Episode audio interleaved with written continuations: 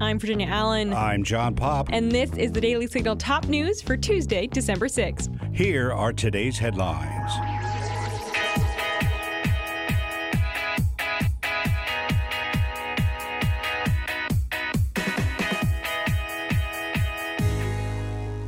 President Joe Biden visited Arizona today.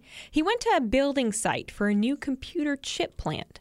Biden used the visit to tout his policies that he says are leading to job growth.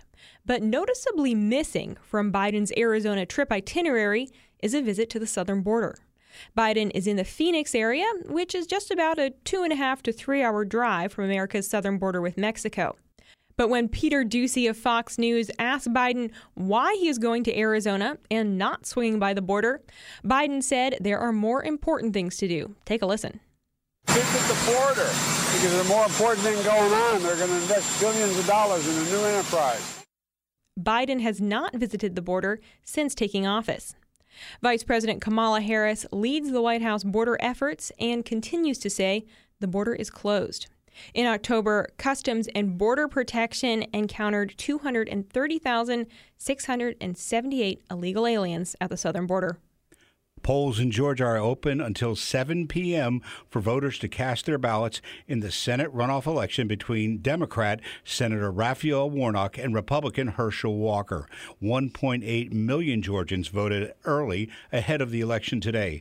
This is, of course, expected to be a close race. Both parties have invested millions in the campaign and runoff. In ads for the runoff election, Warnock and the Democrats are reported to have spent over 52 million. Republicans and Walker are reported to have spent 25 million in ads during the runoff. And while this race does not determine which party has control of the Senate, it is significant in determining the political leanings of the state of Georgia and in enabling Republicans to potentially reverse the Democrats' majority in 2024. Arizona Republican Congressman Andy Biggs has thrown his hat in the ring for House Speaker.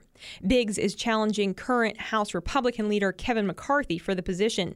Biggs says McCarthy is a creature of the establishment status quo. At least five House Republicans have come out in opposition of McCarthy.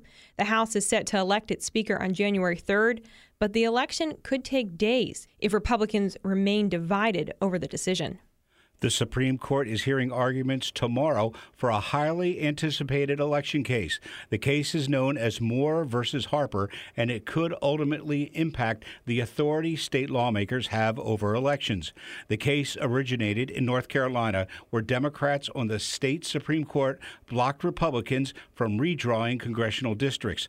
A lower court drew up the map, so the nine justices will consider whether courts have the power to take such an action, since the Constitution gives the legislature the power to determine the times, places, and manner of elections. We will learn the justice's ruling in the case next year. The suspect in the Colorado LGBTQ nightclub shooting was charged today with 305 criminal counts. Among the charges are first degree murder, attempted first degree murder, bias motivated crimes, and first and second degree assault. The man is suspected of killing five people at Club Q in Colorado Springs in mid November and wounding 17 others. Five other people are reported to have been injured, but not by gunshot wounds, and 12 others are reporting non visible injuries, according to police. District Attorney Michael Allen says it's probably the most charges that we've ever filed on a murder case like this in the state of Colorado. While LGBT activists have traced the shooting to anti LGBT hate, the suspect identifies as non binary and uses they them pronouns. The preliminary hearing in the case may take place this spring.